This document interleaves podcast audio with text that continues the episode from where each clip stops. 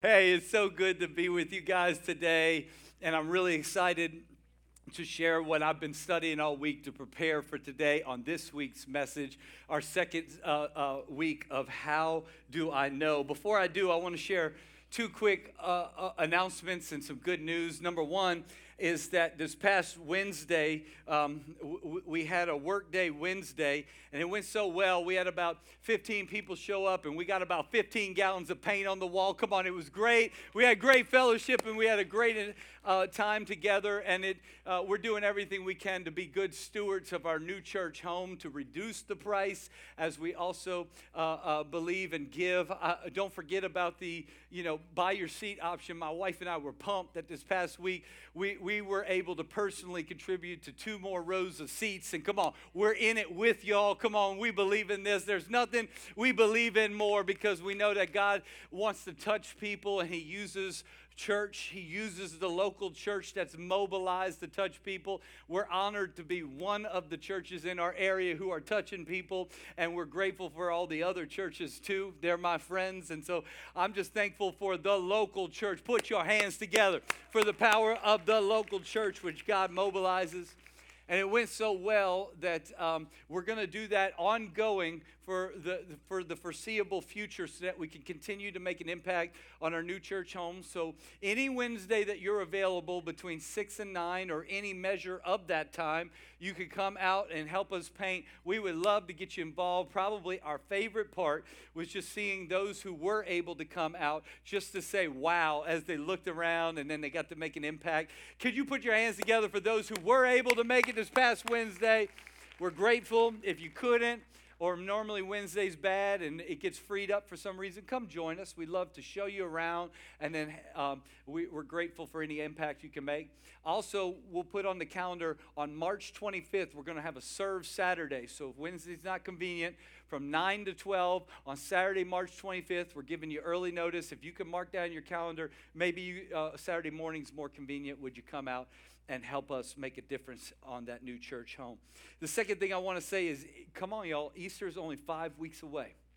It's only five weeks away, and statistically, it never gets any easier than Easter. Your friends will statistically say yes to Easter. So, your family and friends, start thinking about inviting them. I don't know if you've noticed over the last two and a half months, we've seen a 20% increase in the amount of people coming. And come on, people are giving their life to Christ. I'm happy to report my other church friend, uh, lead pastors of other churches all throughout the nation are seeing something similar happening. I think there's stirrings of revival. Come on, all. Come on. So I believe it. We're so grateful. If you're newer here, we're grateful to have you in the house, and we're honored to, uh, for you to call this your church home. Um, we've had our highest non holiday attendance in the um, last uh, six weeks. And so last year was our highest ever. We had 888 people at Easter, double digit salvations. It was awesome. And we had two experiences. Now, uh, you don't have to be a math major to know there's 444 seats in here.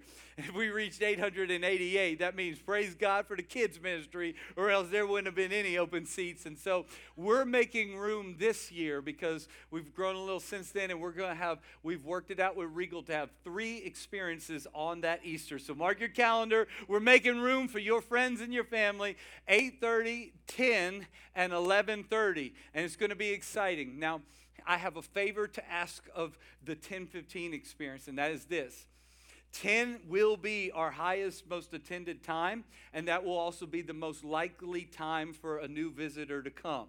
And so here's what I'm asking you to do me a favor. Will you consider on Easter Sunday coming to the 8:30 or the 11:30 experience to make room for people who are far from God to have a seat in the house and hear the greatest story ever told? Will you help me with that? Come on. Thank you so much. And I know it might be a little inconvenient. Actually, going to a growing church is inconvenient because your prayers, we need them. Come on. Your giving is mattering. And we're making room for people who are far from God to get closer to God. Here's my suggestion. Would you also consider not just coming today 30 or the uh, 11:30, but serving at the 10 a.m. because that's going to be a great opportunity to make an impact on people who maybe haven't been to church ever, or maybe they come once a year, and this is a great opportunity to be the hands and feet of Christ. So if you'll consider serving, maybe there's time to join the Dream Team. You'll hear about that in the announcements with the Next Step Express.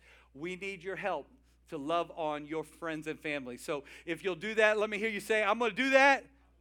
All right, come on. That was uh, your words, not me. Come on. That was your. awesome. Let's jump in. Oh, by the way, please be praying for me. I got an invite to preach on WBOC's Easter special, which is going to be. Come on. I think it's because Lift Church is so amazing.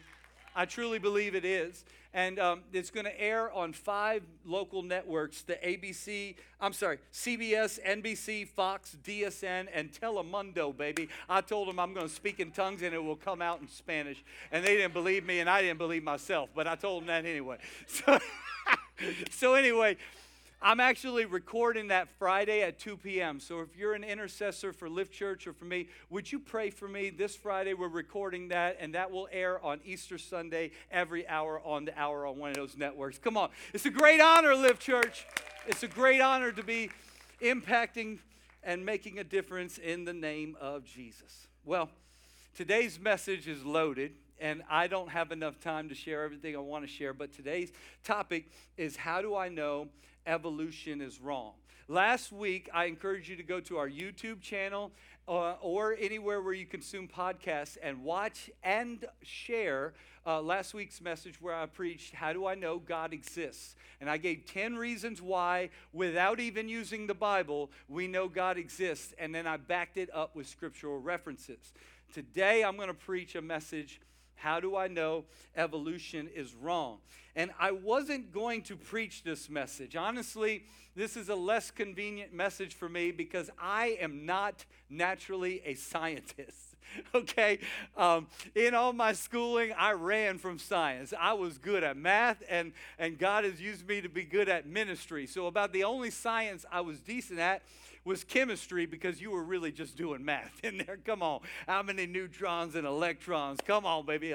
I don't I don't remember it anymore. I just know that it was math based and I said I can handle this. Everything else I struggle with, but I praise God for people who have science minded minds because you guys keep us alive.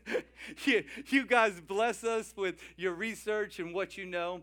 And, you know, oftentimes we can think science is in opposition with Christianity and the Bible. And I'm going to show you today that science is actually affirming it, not, not creating a wider gap, but it's affirming it. So I wasn't going to preach it. Um, and I actually want to say this. Um, here's why I haven't really studied it before. Too recently, I've been preparing for months for this message, but here's why I hadn't, and, and maybe this is where some of you are at you will never be able to find every answer you want when it comes to faith.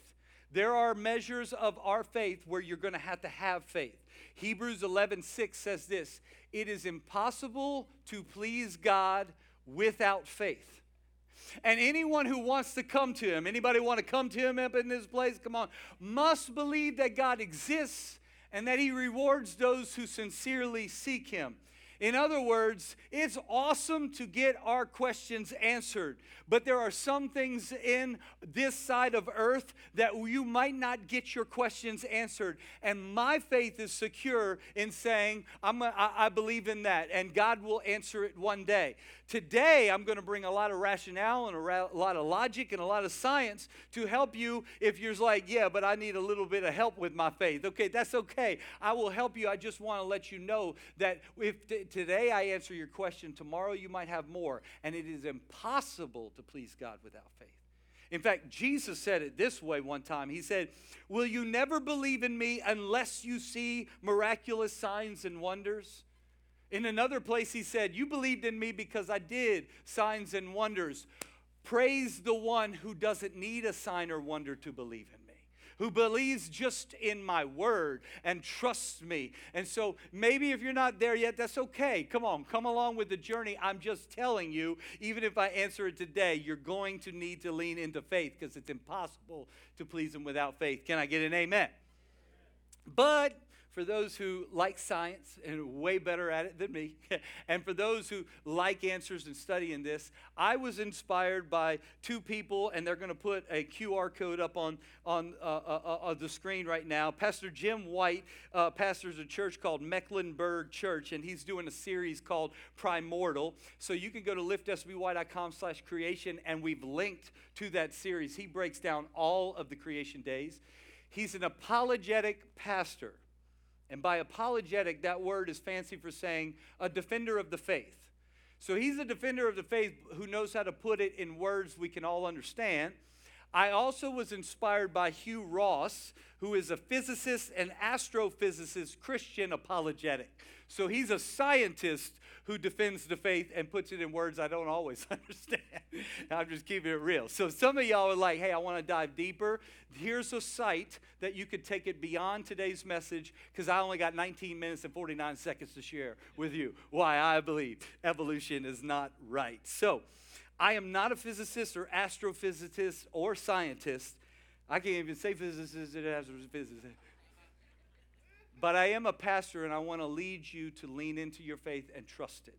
And so I'm going to use a video or two from Hugh Ross because he can say it more scientifically. Let me start by saying this Dr. George Ross once said, It really does matter and matter very much how we think about the cosmos. It matters so much because the way you believe it originates decides your philosophy in life, your worldview, and even filters all the way down to your daily actions. If we're here merely by chance and accident, then what purpose does your life really have? You might as well just live it up. But if there is an almighty creator who created me intentionally and with a purpose, well, then that changes everything. And so it matters how you believe the cosmos got here. And, and, and so I wrote it down this way that creation elicits a relationship with God. That's why God put it up there. And I'm going to try to convince you the rest of the time. That's why He put it there. Creation elicits a relationship with God, evolution seeks to eliminate and erase God. Creationism, when you look at the stars in the sky and the sun and the moon, come on, it, it actually makes you want to seek something further and seek God. Evolution tries to eliminate. It was all by chance and accident. Whoa, aren't we lucky? Come on, today I want you to lean into creation. I want to show you how the creation story holds water even in light of modern science. And I can't go through all the creation days, but go in your Bible to Genesis chapter 1. I'll be in the New Living Translation, and I'm going to break down about three days and help you see how science proves more in creation than evolution. Genesis 1, verse 5. The first day. It says, God called the light day. Everyone say day. And he called the darkness night. Everyone say night. And evening passed and morning came, marking the first day. Say day. Was a day a day in Genesis chapter 1? Was a day the length of a day that we define a day today? Oh, come on, I like that. Look, I, I just tried to throw it all together. It came out nice. Actually, the Hebrew language is, is not very exhaustive, and it was written in Hebrew. Um, and our English language is a little more, uh, is, is a, a lot bigger, but the word day in Genesis 1 is the Hebrew word yom.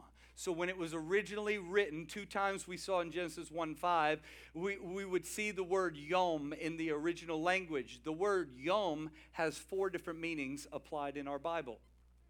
This is what those different meanings are. It can mean, number one, daytime like versus nighttime. That was the first usage of the word. It says God created day and he created night. He was differentiating there's a bright time and there's a dark time. He was not saying 11:59 p.m. is day. He was saying when the sun's up, when the light's out. There, here's a second meaning 24 hour day. In other words, how we commonly use the word 24 hours of day. But here's my pushback of was a day a 24 hour day in Genesis chapter 1? I don't believe so. Here's one reason why. If it was a 24 hour day, then the Bible would mean the earth started 6,000 years ago. That's it.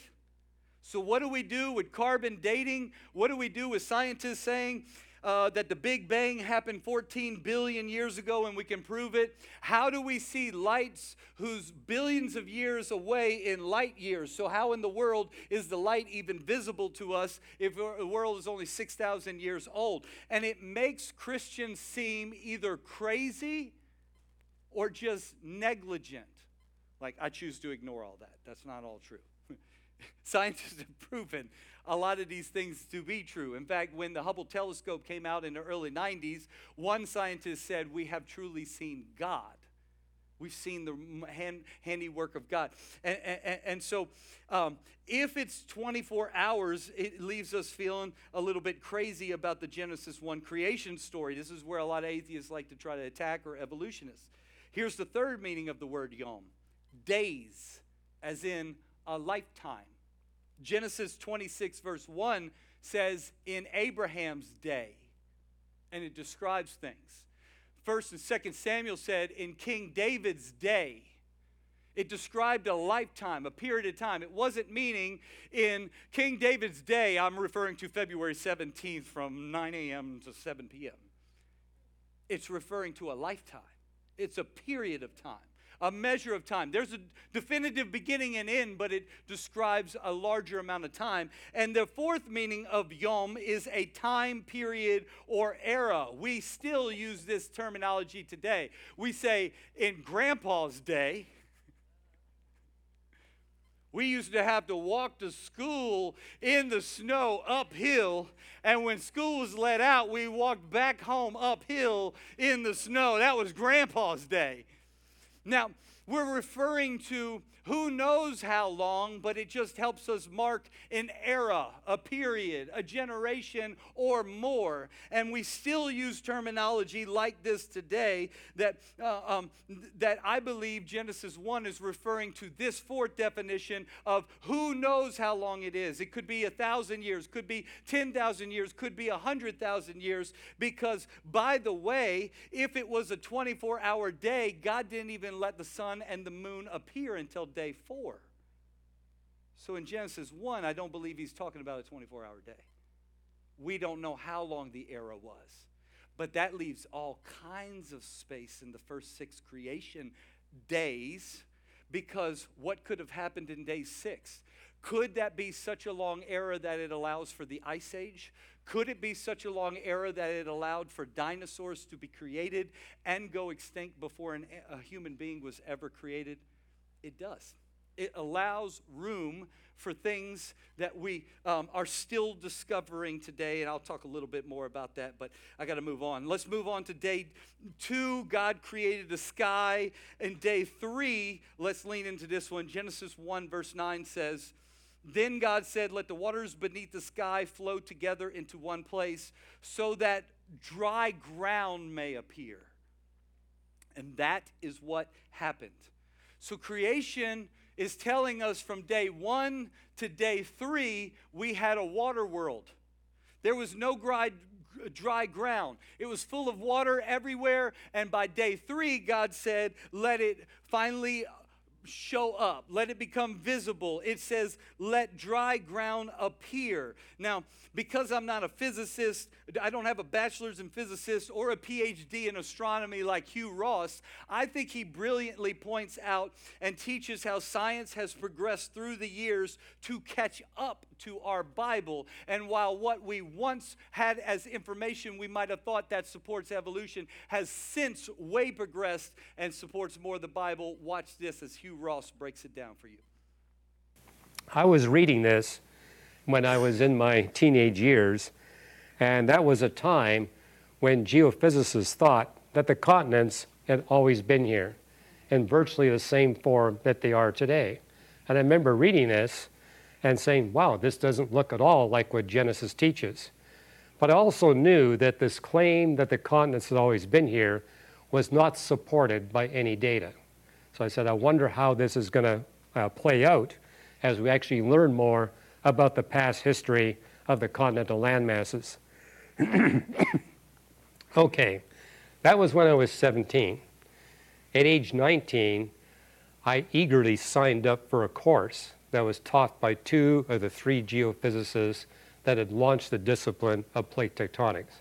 And two of these geophysicists were explaining that this new discipline of plate tectonics implied that the continents uh, would get bigger and bigger as the Earth got older and older.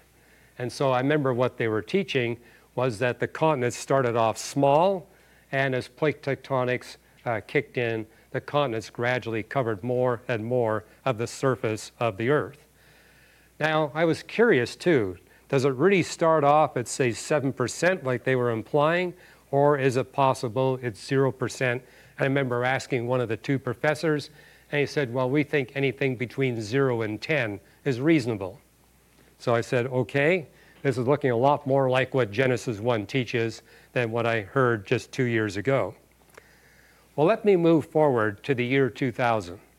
The year 2000 is when geophysicists, for the first time, were able to come up with a detailed history of the buildup of the continental landmasses over the history of Earth.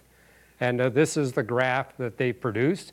It's actually shown up in a number of textbooks and even books for the popular lay public, making the point that indeed planet Earth starts off as a water world, and then with the initial plate tectonics, you get a few small volcanic islands, and then finally the tectonics kicks in and builds up these cratons. That's a term for small continental landmass. But when the Earth is a little bit less than half of its present age, we see a very aggressive period of continental landmass buildup. Well, where does Genesis 1 put it? It puts it on the first part of creation day three. So you got these six days of creation, and about halfway back, a little more than halfway back, the text tells us that's when uh, these continents uh, were built up, and we get the same picture with this graph. In fact, this actually shows up in my book, Navigating Genesis. Okay, late March of this year, a breakthrough paper was published where they pointed out that oxygen plays a critical role in the buildup of the continental landmasses. It's the oxygenation of basaltic rocks that makes these lighter uh, rocks that float up and become continents.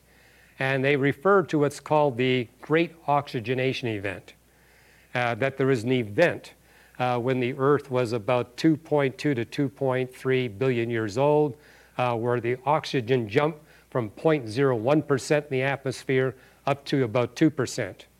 And it was that sudden jump in oxygen uh, that they pointed out would have called, caused also a sudden jump in the amount of continents that cover the Earth. And this is the graph that they had produced. And so what you see is that for about a billion years, Earth remains as a water world. And then plate tectonics kicks in, but you really don't get much continental buildup. It builds up to about one and a half to two percent of the surface area of the Earth. And then with the great oxygenation event, it jumps all the way up to 27 percent. And then for the last couple of billion years, it's been gradually increasing to its present 29 percent. I mean, what this graph really shows you is if you go from 1950 up to 2018, we see that advancing scientific discoveries give us greater and greater concordance with what Genesis 1 has been teaching for thousands of years. Come on, isn't that brilliant? Come on, that's why he's a physicist and astrophysicist, and he has a, a, a site called reasons.org, or re, which stands for Reasons to Believe, where he supports through science the creation story as well as Christianity in general. I encourage you to check that out. And on that video, you saw that th- that's where you can watch more of what he has to say. Let's move on to day four. Genesis 1 says this Now let lights appear in the sky to separate the day from the night. He also made the stars. That's interesting. Didn't light show up on day one? Here in day four, it's saying, let, let lights appear. And so, um, what is happening here is, first of all, God made the sun, moon, and the stars. God did not, uh, Je- Moses did not write in Genesis 1, he made the moon and the sun, and I think he did it on purpose. He said he made a great light for the day and a soft light for the night. I think he did that because in their day, they already got, human beings have always had a propensity to worship something. And there was already a belief in the sun god and the moon god. So he didn't give it a name. He wanted to point out that is the created, which points to a creator. Those things are not creators. And I think that's kind of a, a, brilliant little spiritual separation. In fact, the book of Job was written before Moses wrote Genesis. The book of Job is our oldest biblical book. And then the book of Job, it breaks down creation in more detail than Genesis 1 does. Job 9, verse 9 says, God made all the stars the Bear and the Orion, the Pleiades and the constellations of the southern sky. In other words, it's been called Orion a whole lot longer than astronomers tried to call it that. He put all of the lights in the sky to elicit worship and wonder. There's another scripture that says, Don't take your wonder of the stars too far and worship them let them point you to an ultimate creator who put it in the stars. That's why I conclude, along with a, a, book that was written, it takes more faith to believe that the brilliance of the cosmos was created by some, evolved from some crazy accident, than it does to believe that an almighty God placed all of them in the stars of the sky. You look at the brilliance of it, and to think it was all an accident takes more faith. That's why one apologetic writer wrote, I, I don't have enough faith to be an atheist. Because evolution takes more faith and leaps than creation and biblical accounts do. Now, speaking of awe and wonder, this might take me a little over. Can I, can I have three extra minutes today?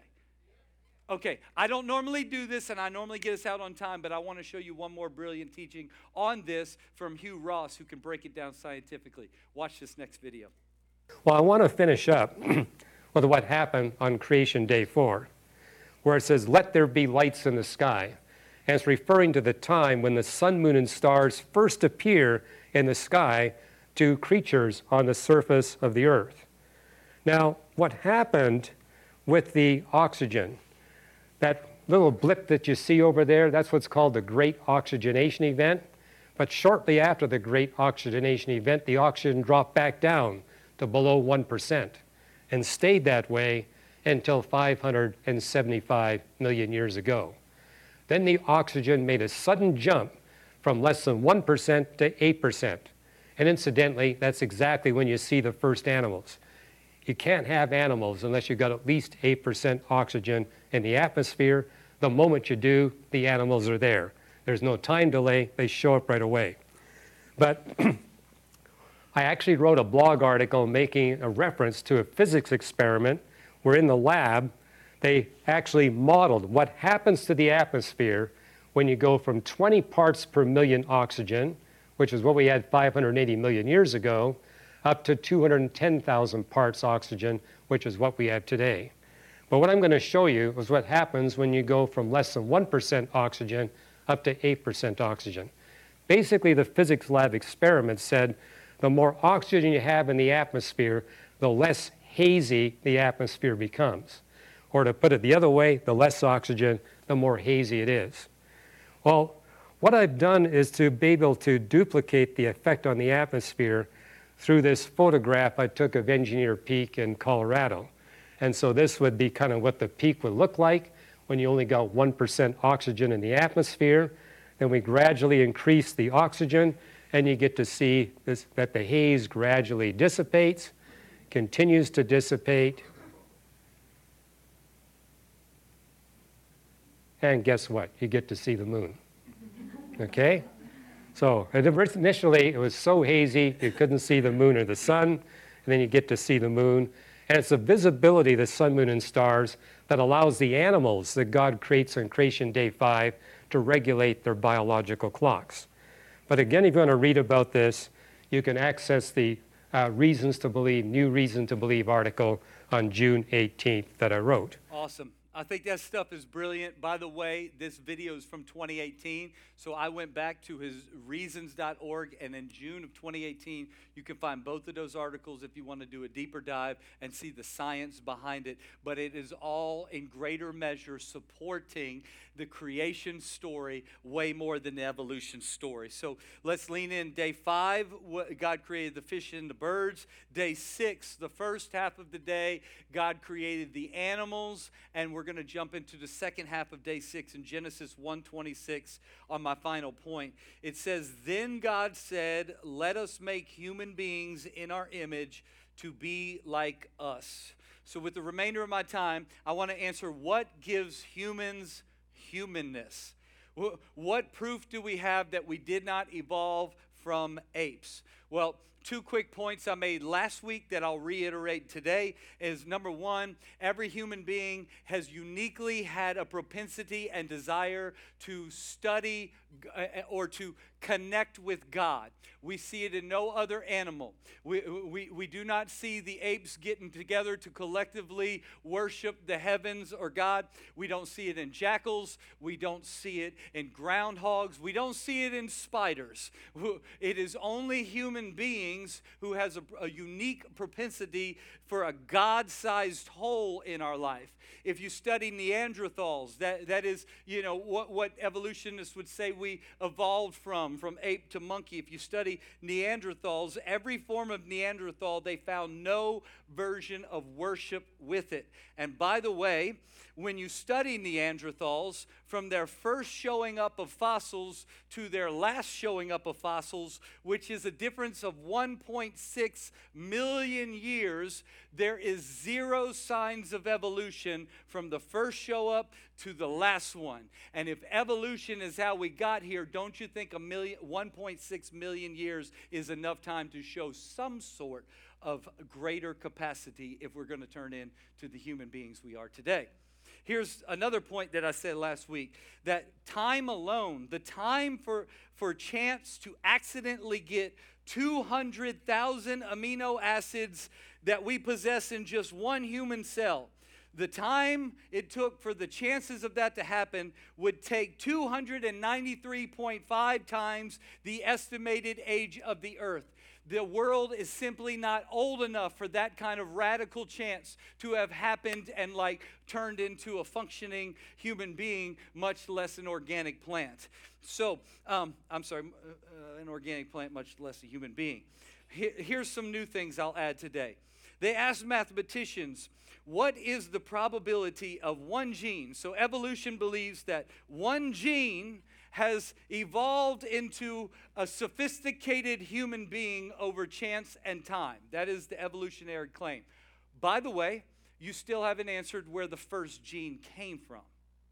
Because our laws say no life can't come from no life. So you still haven't answered where it comes from. Given your hypothesis from one gene to a sophisticated human being, what are the probabilities that that gene can turn into a human being in the 3.8 billion years that our science tells us uh, humans existed? And the answer was 10 to the 24 millionth power. That means you have to write a 1 followed by 24 million zeros before you will get the probable chance that that one gene would evolve into the human beings we see today. To put it in context, he said it would be the same as winning the California lottery three million times consecutively in a row, buying only one ticket each time, which one other mathematician said is the same probability of winning the California lottery three million times in a row, buying zero tickets every time. it's not going to happen. It's, it's, it's mathematically impossible. The probabilities are not there for time and chance to simply just combine and to turn into something amazing. G.K. Chesterton is a Christian who, apologetic of, of the last era, who wrote amazing things debunking evolution, one of which eh, I, I pulled because it's different from the others. By the way, he is the single reason that C.S. Lewis, who was an avid arguing atheist, turned into a Christian reading G.K. Chesterton's arguments debunking evolution. And here's what G.K. Chesterton said when he saw that there are discoveries of art by cavemen coming years back, and we don't see signs of intentional art from any other creature on the planet. They might accidentally make a brilliant spider web. We don't see other spiders showing up to go, this feels post impressionist, and I see how it's a little bit better than Johnny, who created a spider web three generations ago. There's no collective appreciation of art in any other creature except for human beings. And this is what he wrote Monkeys did not begin pictures and men finished them. Pithecanthropus, I butchered his name, I'm sure, did not draw a reindeer badly, and Homo sapiens draw it well. The higher animals did not draw better and better portraits. The dog did not paint better in his best period than his early bad manner as a jackal. The wild horse was not an impressionist, and a racehorse a post impressionist. It exists nowhere in nature except in man. In other words, Every sane sort of history must begin with man as only man, a thing standing absolutely alone. Come on, this is proof. This is just one more argument why we didn't evolve. It reminds me of a joke I once heard. I thought about Boudreaux and Thibodeauifying the joke, but I'll just give it to you as I heard. One boy went to his father and asked the question, Dad, where do human beings come from? And dad said, From monkeys.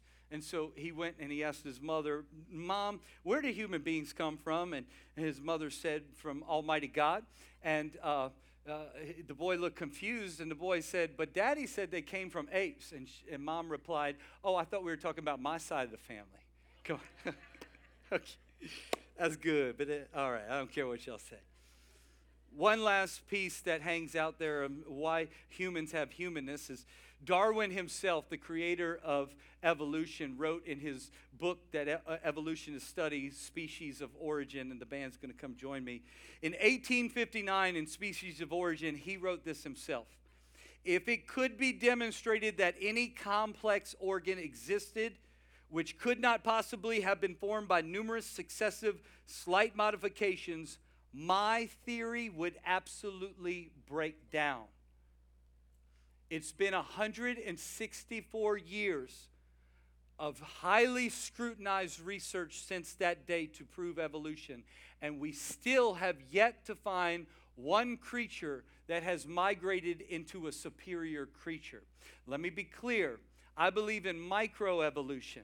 We have been able to help dogs who shed a lot through breeding and different kinds of things shed less.